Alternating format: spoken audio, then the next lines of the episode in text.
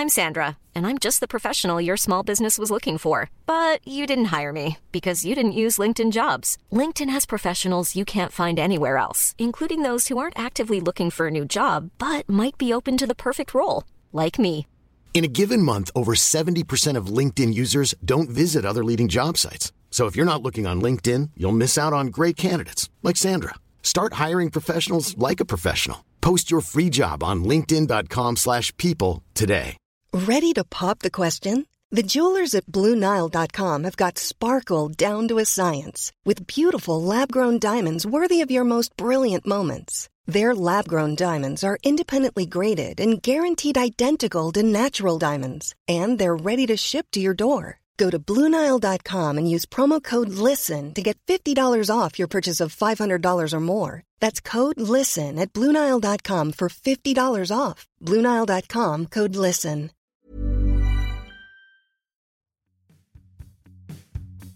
You're listening to Achtung Millwall, broadcasting from the beautiful South Bermondsey. Accept no substitute.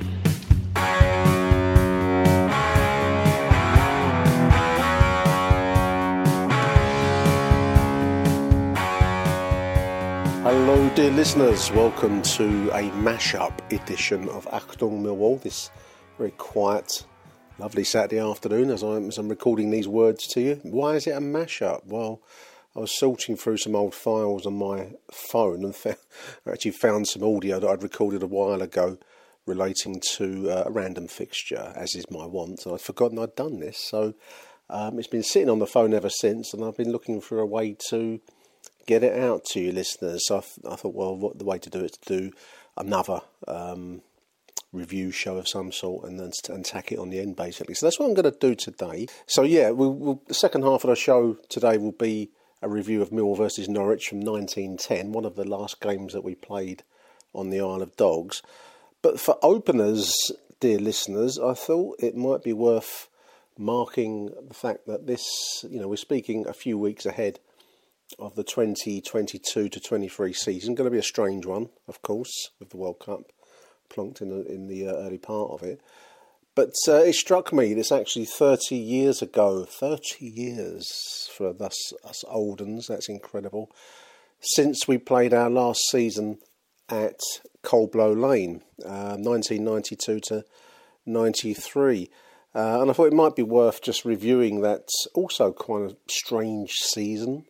Um, one that sticks in my mind particularly. It was it was in the end it was a damp squib of a season, um, always underpinned by the um, was it a sense of impending doom? We were losing something, and the whole season was played out with that knowledge that this would be the last time that we'd all be coming to Coldblow Lane, a place synonymous with Millwall. Um, never has been a club so aptly addressed as Millwall FC, the Den, Coldblow Lane, London SE14. It just was almost too good. You wouldn't, if you were writing a fictional story, dear listeners, you probably wouldn't have gone that far with um, pushing your luck with naming.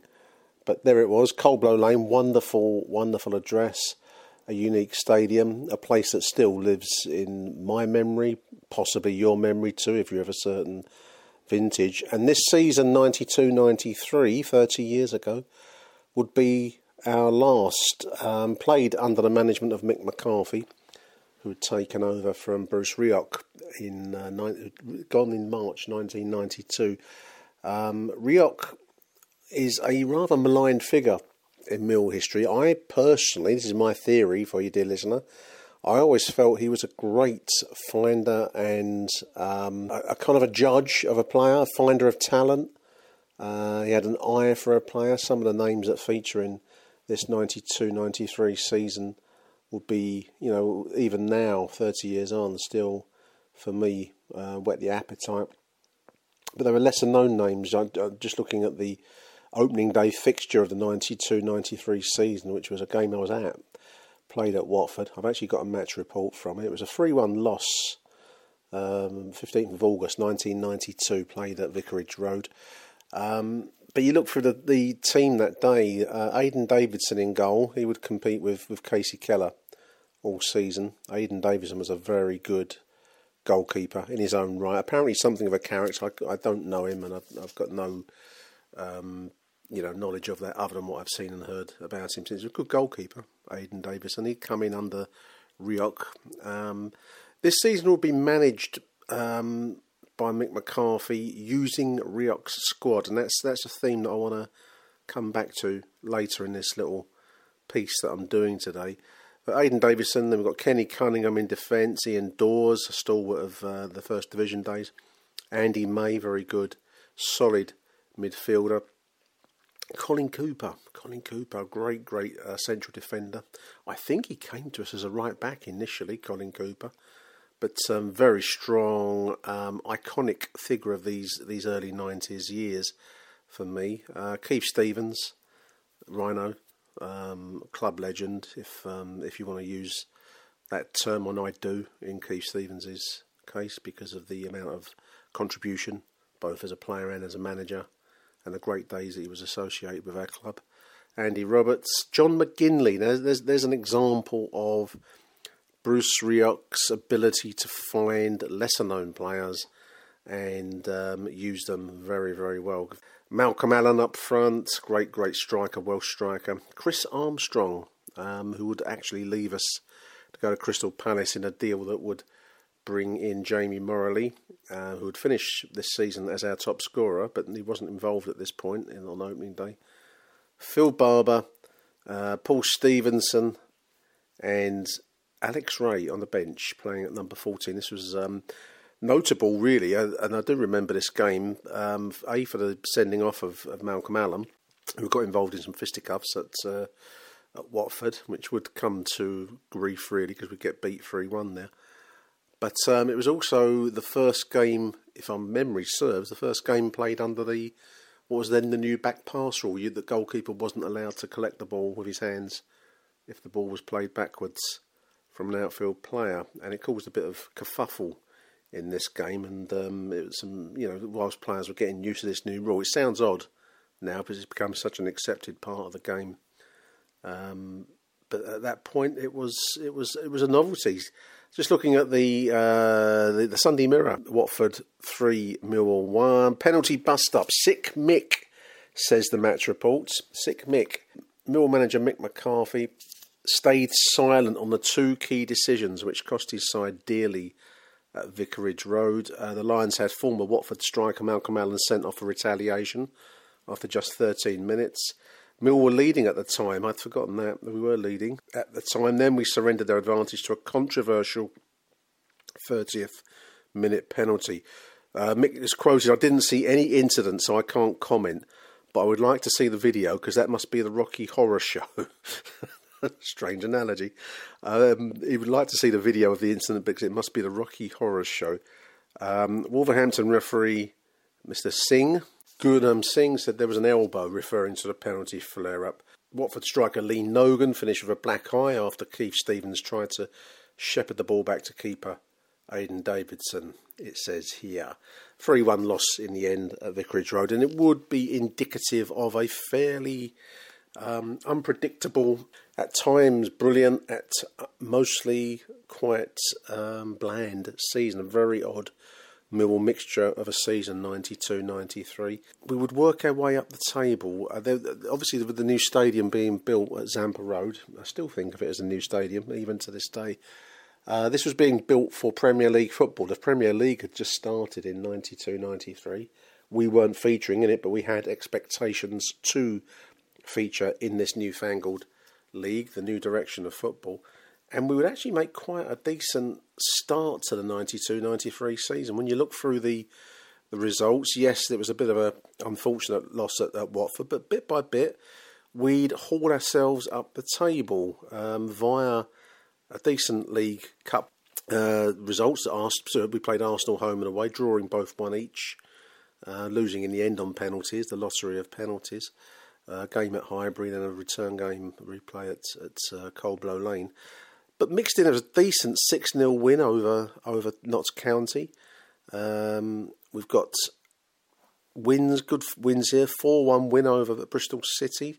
We're scoring goals. Um, eventually, we would finish up in third place by the time that uh, Christmas would come around. Third place going into January. Um, a great, great 6 1 win over Brentford, played on live television. Uh, ITV had the, the, the, live coverage. That's on YouTube. It's well worth a look for anyone that's not seen the, the coverage. It's real um, back down memory lane, early 1990s. The, the kits were fantastic. We were wearing a uh, Bukta kind of um, half blue, half white shirt, grey shirt. Um, Kasey Keller in goal by this stage, by the time we're, we're getting towards Christmas, wearing a very 1990s, almost, uh, what they call those, like a, a, a puffer suit type thing. I can't remember the name of them now, but a very baggy kind of um, goalkeeper's kit. A good win over over West Ham, home win over West Ham in front of 12,500 in November led us up to um, prospects really for, for doing well. We were placed third going into February. A great 5 2 win after the Brentford uh, victory, beat Brentford 6 1. Then we followed it up a couple of weeks later with a 5 2 win over Watford in front of just short of 9,000 uh, at home. And the expectation at that point was that we were looking to compete third place but then, in a very Millwall style, as is the classic Millwall way, the we managed to contrive to get the wheels off off the season. Um, we could barely score a goal after that five-two thumping of, of Watford in uh, early February. The remainder of the month had passed with us struggling to find a net. Nil nil, nil three at Swindon, nil four at home to Barnsley. A thumping there by Barnsley. Uh, we managed to get a draw out of Cambridge before yeah yeah more another draw nil nil. It was it would be March until we'd start scoring goals again. One nil wins over Bristol and Derby. By which time the momentum had gone from the season. Rather, listeners, we we were still in the mix, fifth place as uh, we, we get to the business end in in April, fifth. But uh, once again, a poor poor run of form would take a season where playoffs were were, featuring. Um, even the, the sixth spot would have put us in with a shout of the Premier League, but in that classic Millwall style, we would fall away. Um, losses to, to, to Grimsby, uh, an away loss at Leicester, and a home loss to Newcastle, pretty much putting pay to our season. Not even the standard 1 0 win over Charlton would, would serve to cheer us up, because by that stage, we were going to uh, finish in seventh spot, but some six points shy of the of the playoff positions. Um, even the finale, the, the, the apocalyptic grand finale of that final home game at Coldblow Lane, a game against Bristol Rovers, we had nothing to play for. We had only pride to play for. Um, and so, I don't know whether they were on the piss all week, listeners, but uh, we contrived to produce an awful performance in front of 15,000 people that turned out to see this uh, momentous last game at the Den. It mattered to me. I, I was there. Um, in fact, it was one of those odd situations where I saw a picture posted on, I think it was the House of Fun a while ago, where somebody had taken photos at the final game at the Den. And lo and behold, there was there was me in one of the shots, sat on the on the terracing as we used to do before the game, while the ground was filling up. It's one of those odd moments where you find yourself featuring in somebody else's memory. Um, weird, weird to see it. I've still got it. I kept it. Um, I might stick it online with this with this piece. Um, the team for the final fixture um, that really did embarrass ourselves really with a 3 0 loss against uh, Bristol in goal. Kasey Keller, uh, Manning. Who was Manning? I don't remember him. Paul Manning. Paul Manning, one one appearance, and in a very Mick McCarthy style, his his final his one appearance was in the final game of Mill's history at, at Coldblow Lane. Paul Manning, Ian Dawes, Andy Roberts, Colin Cooper, Gavin Maguire. Remember the hairdresser from Portsmouth? Alex Rae, Jamie Moralee, Malcolm Allen, John Goodman, great player, John Goodman, Phil Barber, uh, and one of the first appearances for Etienne Verveer and, and Tony Dolby coming off the substitutes bench. Um, top scorer for the season would be the aforesaid Jamie Moralee, who had come as a bit of a make weight in a deal that took Chris Armstrong to Crystal Palace. We'd, we'd acquired Moralee in return 33 appearances and 15 goals. We'd give our right arm listeners for a striker with that kind of return now, wouldn't we? Second top scorer, Malcolm Allen, 34 appearances, 12 goals, Malcolm Allen. And John Goodman, 33 appearances with 12 goals. Um, goal scoring between those three, this, despite some dry patches, there was an odd mixture of big goals and then dry patches. Most appearances for the season, Ian Dawes, Mr. Reliable, 52, Kasey Keller with 50, and Phil Barber, 51. We would finish in seventh position, as as I've said. 46 games, um, 14 wins at home, six draws, three losses. Away from home, poor away form, really. This is where the season will get away from us, just four wins away and 10 draws, nine losses. We'd finish with 70 points, but six points shy of Leicester. Just to add um, pain, pain to the uh, the, the, the, the season, Newcastle and West Ham will be promoted, first and second position, to the Premier League.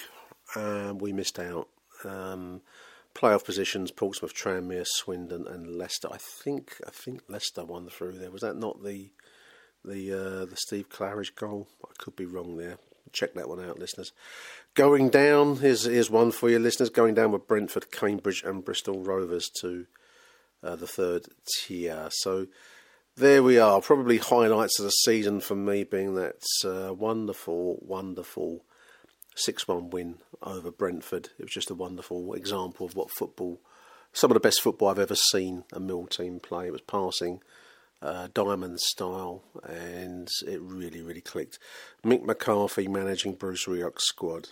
Um, for me, Mick McCarthy is always flattered to deceive. Um, I know he's gone a long way in the game, so he probably laugh at me, but um, I always felt this season was an indication that there was a certain lack of something to Mick McCarthy's, like the Emperor's New Clothes, slightly. You know, he was at his best getting Bruce Rioch's team to play Bruce Rioch's football. He had maybe at this point some of the man skills, people skills that, that Rioch slightly lacked.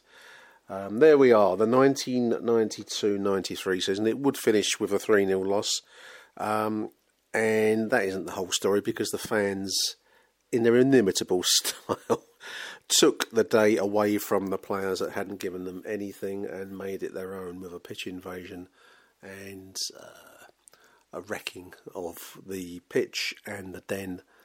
Uh, anything and everything was that was that could be salvaged was grabbed. I even went on myself, and that's a rare thing in my life. I've not um, ever been one for running on the pitch.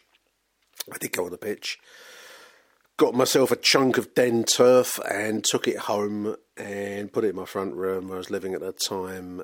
And then a very quiet voice in my head said, "What are you going to do with it now, Nick?" Um, in the end, I think I chucked it away I didn't know what else to do with this piece of grass.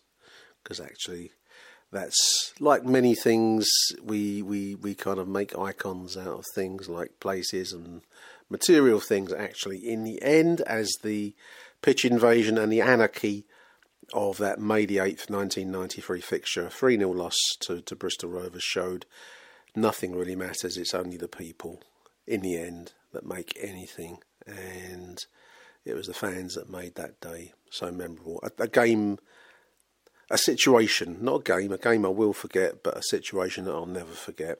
Um, last game at the Den. All 30 years ago today, or not 30 years ago this season, dear listeners. So um, I just thought it might be worth marking that ahead of the next few weeks. We start the season on, on uh, July the 30th, home game against Stoke. But it is a momentous um, period, the club changed irrevocably with the move away from Cold Lane for better and for worse, um, because the two go hand in hand. So there we are. I hope you enjoyed that little review of the 92 93 season. Um, I'm going to now take us over to the random fixture from the past that I dug out, the, the um, game against Norwich played in 1910. Hope you enjoyed it. And um, as I say, it's a bit of a mashup. So um, a tapas. I'm going to call it a tapas in keeping with New Berman's upbeat style. So over to the uh, to the random fixture show now. Achtung, Millwall.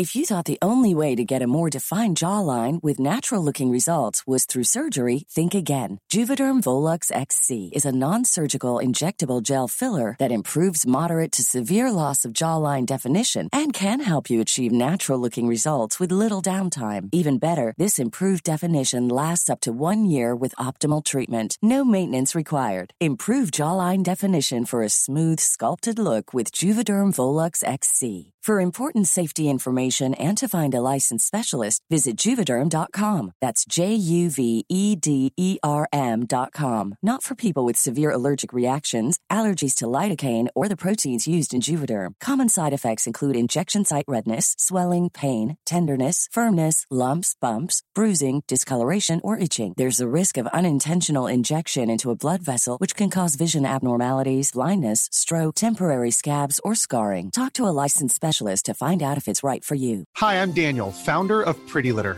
Did you know cats tend to hide symptoms of sickness and pain? I learned this the hard way after losing my cat, Gingy. So I created Pretty Litter, a health monitoring litter that helps detect early signs of illness by changing colors, saving you money and potentially your cat's life. Pretty Litter is veterinarian developed, and it's the easiest way to keep tabs on your fur baby's health right at home. Go to prettylitter.com and use code ACAST for 20% off your first order and a free cat toy. Terms and conditions apply. See site for details. Burrow's furniture is built for the way you live. From ensuring easy assembly and disassembly to honoring highly requested new colors for their award winning seating, they always have their customers in mind. Their modular seating is made out of durable materials to last and grow with you. And with Burrow, you always get fast, free shipping. Get up to 60% off during Burrow's Memorial Day sale at burrow.com slash ACAST. That's burrow.com slash ACAST. burrow.com slash ACAST. Hello, dear listeners. Welcome to Achtung Mill, another random fixture show, dear listeners. In fact, this one is slightly um, out of date in a sense. I like to do these to relate to a date that's uh, coming up soon. Uh, and I did these notes um, prior to St George's Day, 23rd of April. Um, and it does relate to a randomly chosen year, 1910, 23rd of April, 1910. Um, but I didn't get around to doing the show. I did the notes, and then circumstances got in the way of me actually recording anything. So um, the notes have sat on my iPad ever since, going nowhere. But I thought it might be nice just to um, pick up the pieces and actually cover the game in question that I found, randomly chosen via random.org. Uh, as I say, 23rd of, of April 1910.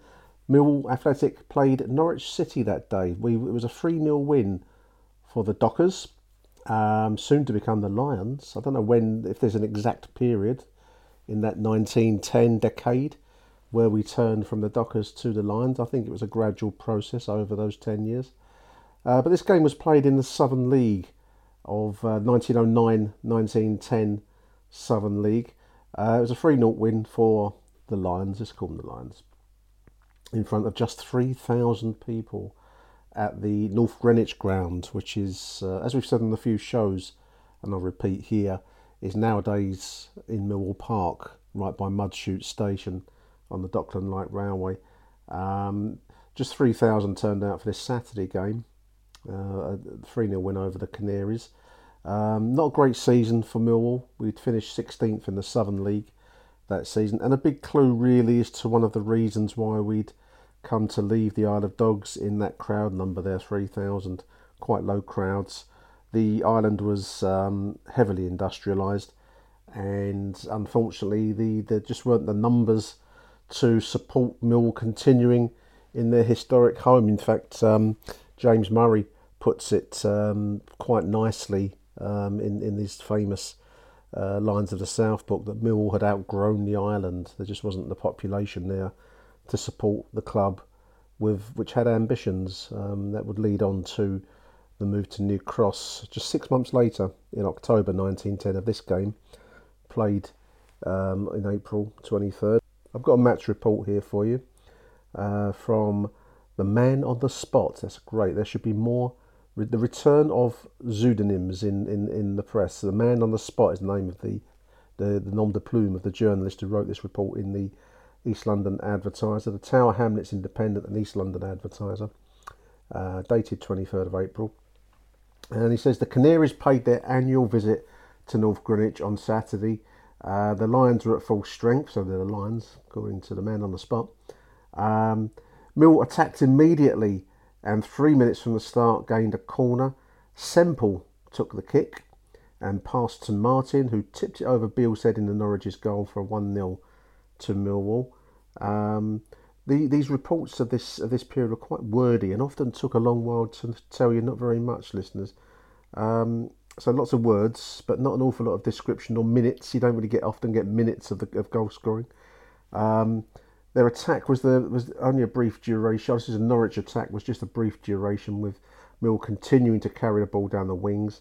Martin um, falling upon a good centre, registered his second goal 10 minutes from the start. So, um, an early goal, it looks like, um, pretty much from the kickoff, near, near enough. And then a goal, second goal, 10 minutes into the game, is how I read that. Um, half time score Mill 2, Norwich City nil. Uh, and then it continues, wordy, wordy, wordy. Um, Millwall registered their third goal after a scrimmage. There's a word you don't see very often in football reports. A scrimmage in the Norwich goalmouth when, after Vincent had brought down Beale to the ground with a fast shot, Smith um, put the finishing touch and scored a good goal. I don't really. It's quite hard to make out how that goal went in the net, but um, let's just say it was a Millwall goal during the course of the second half, having led at the break by two goals to nil. It would finish Millwall three. Norwich City nil. Now, as I've said, this was a Southern League game of 1909 1910 Southern League. Um, the Southern League was coming to, although probably didn't know it at the time, it was coming towards the end of its glory period, really. The First World War would obviously change society generally and would lead to the, uh, in the post war period anyway, the inexorable rise, inexorable rise of the Football League at the expense of the Southern League. But this this season's competition was contested by what are today some big names actually. I mean Brighton would win the league, came first with 59 points from 42 games. Swindon coming in second, uh, Palace in seventh position, Southampton and Portsmouth fifth and sixth, West Ham ninth, um, Brentford, Norwich would finish 17th, Mill finished 16th as we've said, and being relegated to the Division Two of the Southern League this season was a, a, a club that no longer exists, Croydon Common, and Reading finished rock bottom of the of the division. The Lions team this day has included a few names that are unfamiliar to me. Uh, one of the joys of doing these shows, listeners, is that you often come across names that you just haven't come across before. So in goal for Millwall was Carmichael. I'm going to come back to Carmichael later in um, after we've, we've finished with the game. Uh, Stevenson, I think, will be a guy called General Stevenson. That was his actual name. Uh, and Jeffrey Frost, Jeffrey Frost, Wilson and Blythe, Garrett, Martin, Smith, Vincent, and Semple, who supplied the corner mentioned in the in the match report earlier on. So I thought we might take a quick look at Semple and Carmichael, as they're both names that I haven't come across before. So always interested to see them. So Semple, William Semple, to give him his full name, known as Billy. Uh, I'm just looking at Neil's wonderful Who's Who book here, which is my go-to reference point these days for these players of, of the past. So Billy Semple, uh, a former miner, was a gifted winger, he says, with an excellent turn of speed, who won a Glasgow Senior Cup with Celtic in 1907. He spent one season in New Cross for Millwall only missing three games before being replaced by Bert Lipsham, a member of the King's Regiment in the First World War. Um, he'd started a 51 year association with Southport in 1912 after leaving uh, the Den. Um, and it would be the Den in 1912. We would move, uh, as I said, six months after the game that we're talking about. Uh, Billy won a Lancashire combination title in 1924 with Southport. He became the assistant trainer and then coached the reserves before taking on uh, training responsibilities of the Southport first team in 1939 before finally becoming a groundsman a decade later.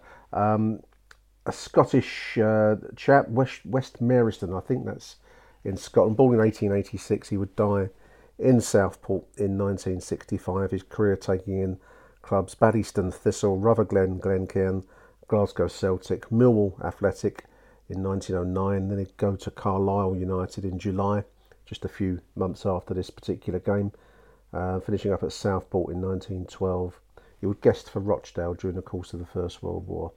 Uh, he made his debut for Millwall in 1909 in a, a 2-1 loss, a home loss against Southend United. So Billy Semple, supplier of the cross from the corner for one of the goals in this 3 0 win over Norwich. And the other name mentioned was Carmichael, who I see again referring to Neil's Who's Who book, is one Harvey Carmichael, a goalkeeper, 1908 to 1911, played 82 games for Millwall. Born in Tillicoultry, which I'm going to guess is Scotland. Let me read the, the biography. Harvey's goalkeeper began in 1902 for his local club Tillicoultry, uh, who ca- he also captained a season uh, for them later. Um, he served two further years in Scottish junior football, so yes, Scottish, where he won some representative honours. He ventured south then uh, to join Grimsby Town, where he spent 18 months before becoming a Lion in 1908.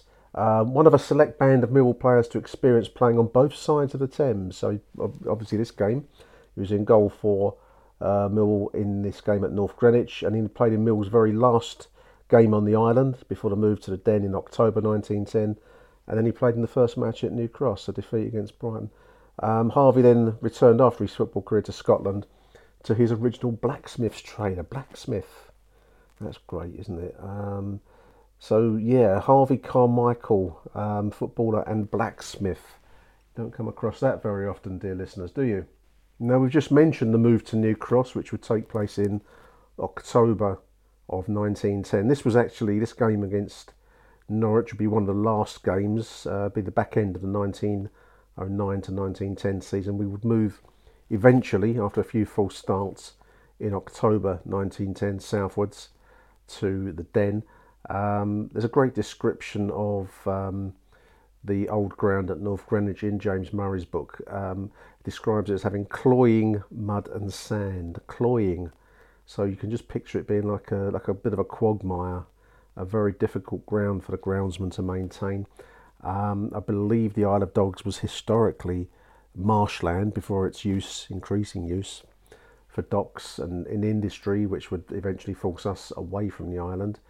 Um, so the low crowds we've mentioned on the island, uh, also poor transport. There was a railway line which would run along the same uh, line as the uh, same tracks as the as those used now for the, the, Dockland Railway, and I believe Mudchute Station is roughly speaking on the site of an older station called Mill Docks, but it was very much freight.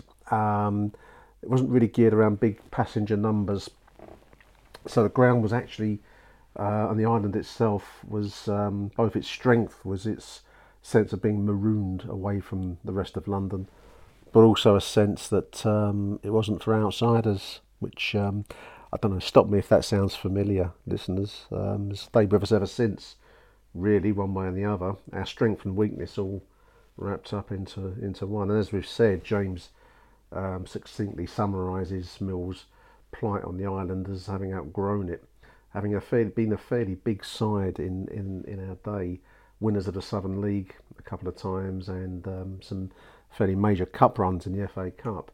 But move we would in, in October.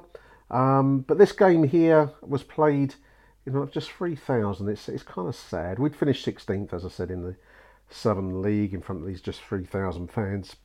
Elsewhere in the East London Advertiser, I'm always fascinated by these old newspapers listeners, you can call me a sado if you like. Go on then, you call me what. Um, but I can see there's the Essex Senior Cup final. That's a, a competition that still exists to this day. Um, Leytonstone were playing South Weald at Upton Park in the Essex Senior Cup final. Um, QPR playing West Ham in the in the Southern League at Park Royal. QPR one of their previous grounds at Park Royal. Some rugby. Um, the great, great um, advert here to have your portrait painted for your wife, your baby, or yourself. Uh, seven and six, an amazing offer. It says. Look at the price again. It says seven and six. Have your your living portrait painted in oils. Why pay two guineas? It asks. Indeed, why pay two guineas when you can pay seven and six? They'll work from a photograph. This is done via the East London Advertiser. They must have had an, an artist in residence that would work from photos, um, and he wants to know, or she possibly, wants to know your colour of your hair, colour of eyes, complexion, some descriptions working obviously from black and white photos. Seven and six to have your your portrait painted. Front page in these old adverts, in these old papers, covering the boroughs of Stepney, Poplar, and East London. But the front page was adverts back in these these older papers. Um, great advert here for gas, the hygienic superiority of gas lighting, the cheapest and the best. The commercial gas company based in Stepney, East London. Uh, Professor Vivian Lewes finds that taking ordinary dwelling rooms lit by gas and, and electric lamps, respectively, um, when the rooms are occupied by two people, the purity of the air in each case is equal. I'm not sure about that, Professor Lewes. I think you might be having this for lemons there, but um, there we are. This was the the old days where gas lighting was the the, the, the, the new thing. Gas power is much more cheap and efficient, says another one, the commercial gas company again. Ben Jonson Road in Stepney, they were based in. In the news, which would be on page uh, two of the newspaper, front page devoted to adverts, as we've said. Um, below a big advert for Beecham's Pills, we see that um, the Jews are to return to Palestine, says the Zionist leader, uh, Herr David Wolfton, Wolfson. So there we are, 1910. Um, we've said on other shows that um, the wheel turns always to take you back to very similar starting points. Difficulties for the Jewish people in Russia, uh, Herr Wolfson described. These would be pogroms, um, quite vicious um, attacks on, on the, uh, the Jewish population of, of, of uh, Russia and Poland are still issues that uh, you know we, we speak of today. And the, the, Zionist movement was and is a desire to return to um, a, a, a Jewish homeland. I'm picking my words very carefully because that's a hot potato, which will become Israel in 1948. Um, Lord O'Hagan, elsewhere on the page, Lord O'Hagan secedes from the Liberal Party. Liberal Party was split dear listeners, in 1910. The reason it was split right down the middle, as was Parliament, as was much of political life, was the uh, the introduction of the Liberals' People's Budget, um, which was a very controversial budget in 1909 to 1910 that uh, the, the, the House of Lords refused to pass. Introduced by two young radicals, those radicals, David Lloyd George and one Winston Churchill, um, a budget that sought to increase taxes on the wealthy and uh, to begin the the first kind of uh, redistribution of wealth, pensions, and and uh, you know the beginnings of what would come to be the welfare state later on in the century. Um, Lloyd George there and, and, Winston Churchill um, seen as um, provoking a controversy that would lead to a confrontation political confrontation between the rights and powers of the House of Commons and those of the House of Lords who wished to block this um, increasing taxation as they saw it. Um, giddy times, giddy times. And finally, there's a, a I don't know if it's amusing or not really, it, it, kind of amusing. A small piece here on the controversy in the London County Council they would have positions there called aldermen. They were like, um, I think they were appointed or honorary positions on the council. Uh, but one of the ladies on the council objects to the term alderman, um, asking instead that she be described as alderwoman. Alderwoman. Um, it's one of women's minor grievances that the other half of huma- the other half of humanity has appropriated titles of sex distinction to various offices and professions. Says Lady Saint Helier, who is an alderman of the county of London, but I'm going to call her an older woman because I think she was um, kind of on the money there. This would also be in the, the era of the suffragette movement campaign for rights for women.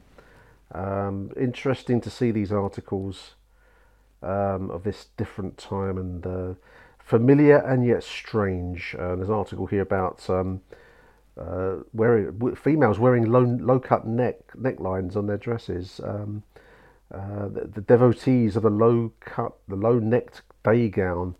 Um, a, a, painful exhibition, this writer. I don't know about that, mate. he, calls it a painful exhibition. Um, anyway, there we are. That's that's that's the. Uh, I think we've probably had enough of the Tower Hamlets Independent East London advertiser.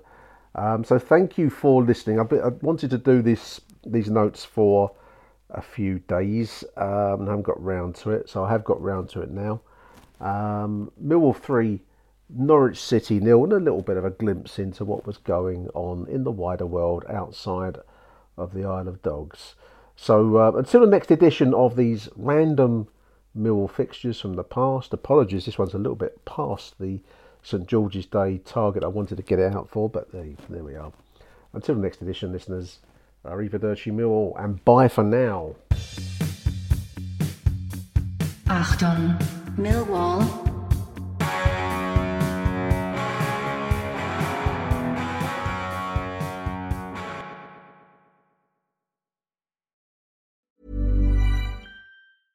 Mom deserves the best, and there's no better place to shop for Mother's Day than Whole Foods Market. They're your destination for unbeatable savings, from premium gifts to show-stopping flowers and irresistible desserts. Start by saving 33% with Prime on all body care and candles. Then get a 15-stem bunch of tulips for just $9.99 each with Prime. Round out Mom's menu with festive rosé, irresistible berry chantilly cake, and more special treats. Come celebrate Mother's Day at Whole Foods Market. A lot can happen in the next three years. Like a chatbot may be your new best friend. But what won't change? Needing health insurance. United Healthcare Tri Term Medical Plans are available for these changing times.